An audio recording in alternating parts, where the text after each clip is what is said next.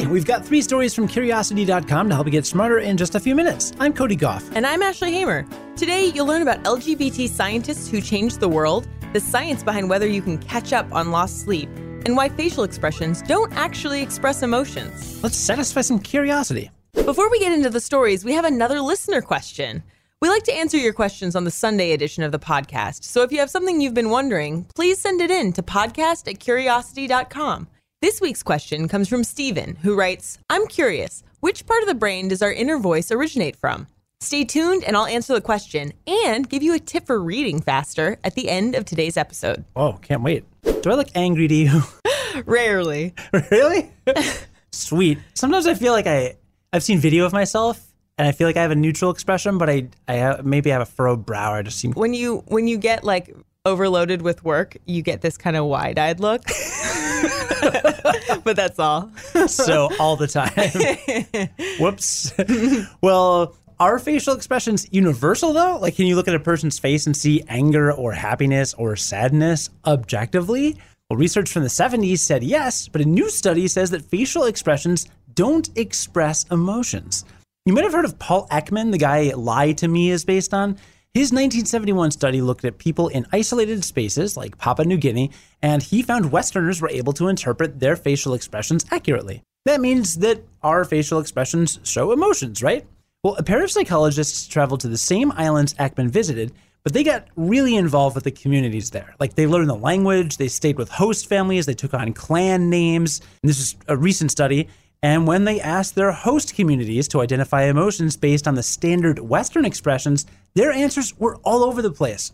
They saw smiling as happiness most of the time, but they disagreed on whether a scrunched up nose was disgusted or neutral for an expression. They also overwhelmingly agreed that a gasping face, which we might think comes from shock or fear, was actually an expression of aggression and anger. So, why do we make faces if it's not to show emotions? Well, it could be a way to subconsciously direct a social interaction.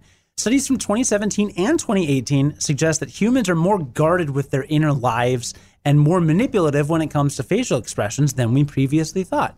So, facial expressions don't exist in a vacuum. There's a cultural and a social context that we need to be aware of. And you can keep that in mind next time you think someone's giving you the stink eye. Maybe they're just hungry. Maybe they are. Hey, Cody, are you going to the Pride Parade? I sadly cannot make it this year. Well, I'm going. I'm really excited. I have a friend who has an apartment on the route. So oh. it's going to be inside. I'm not going to get sunburned. It'll be great. Nice. Yeah. Well, June is LGBT Pride Month in the United States. Did you know that some very famous scientists came from the LGBT community? Today, we wrote about some on curiosity.com and on the Curiosity app for Android and iOS, but here are some of their stories. I know you know this name Sir Francis Bacon. He was a lawyer, a statesman, and a philosopher, and oh, yeah, father of the scientific method. History also suggests that he was most likely gay.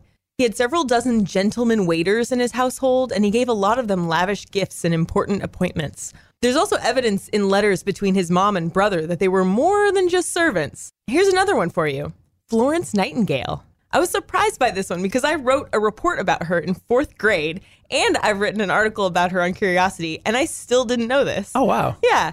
She is known as the lady with the lamp, right? She was a famous nurse, but she also made important contributions to the field of statistics and data visualization, and she's known to have had two passionate relationships with women during her life. Another big name on the list, I think everyone knows this one Alan Turing.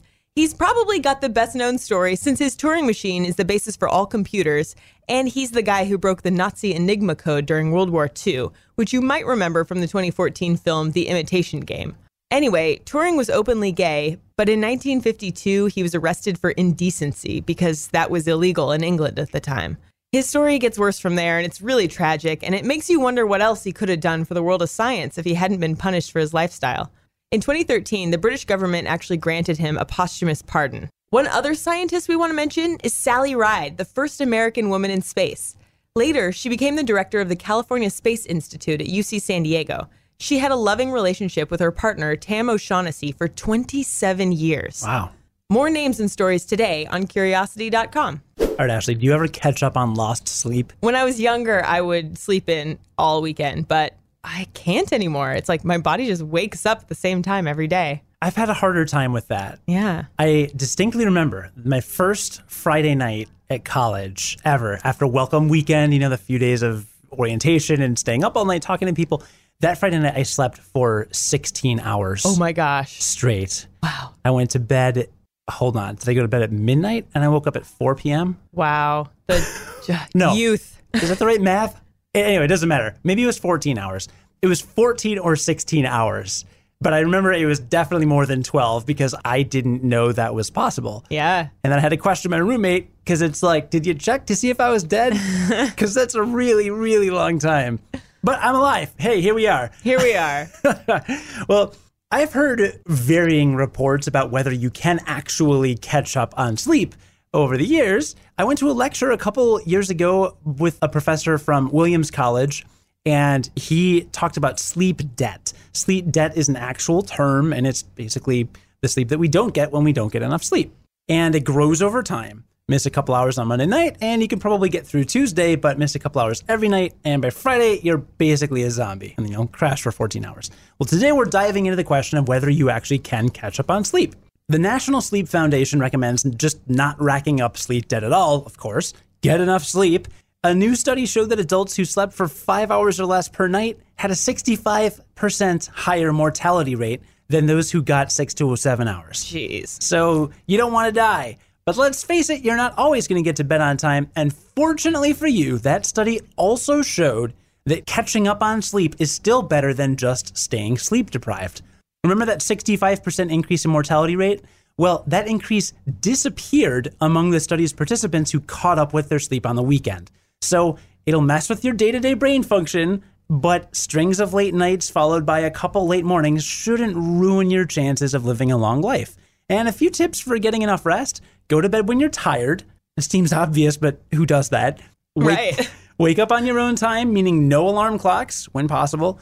Expect to sleep a while, like maybe 10 hours in a night at first, and let your body decide what to do. You should fall into a rhythm after a while, and you can find a lot more details in our full write up, and you can find a link to that in the show notes. All right. If you remember, Stephen wanted to know where in the brain the inner voice comes from. Well, it turns out that your inner voice comes from the same place your outer voice comes from a spot in the front left part of the brain called Broca's area. Unsurprisingly, that region is associated with language production and comprehension. But the motor areas of the brain are activated too, which makes some sense when you learn that inner speech is usually accompanied by tiny muscular movements in your larynx or your voice box. Wild, right? If you have no idea what I'm talking about and have never rehearsed a conversation with your boss or done silent karaoke or read out loud in your head, that's actually pretty normal. According to a 2008 study, only about a quarter of people actually talk to themselves in their heads. Also, Cody, did you know that you can read faster if you stop saying the words in your head? No. Do you say the words in your head when you read?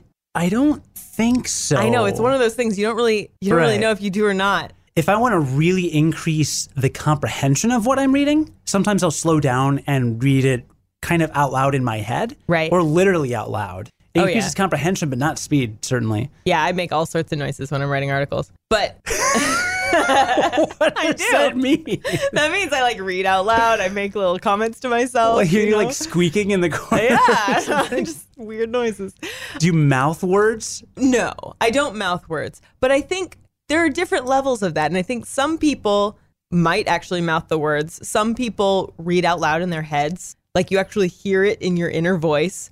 And there's a lovely Lifehacker article that talks about how you shouldn't do that. Just if you can avoid reading out loud in your head, you can just read the words much quicker because it doesn't have to go through Broca's area.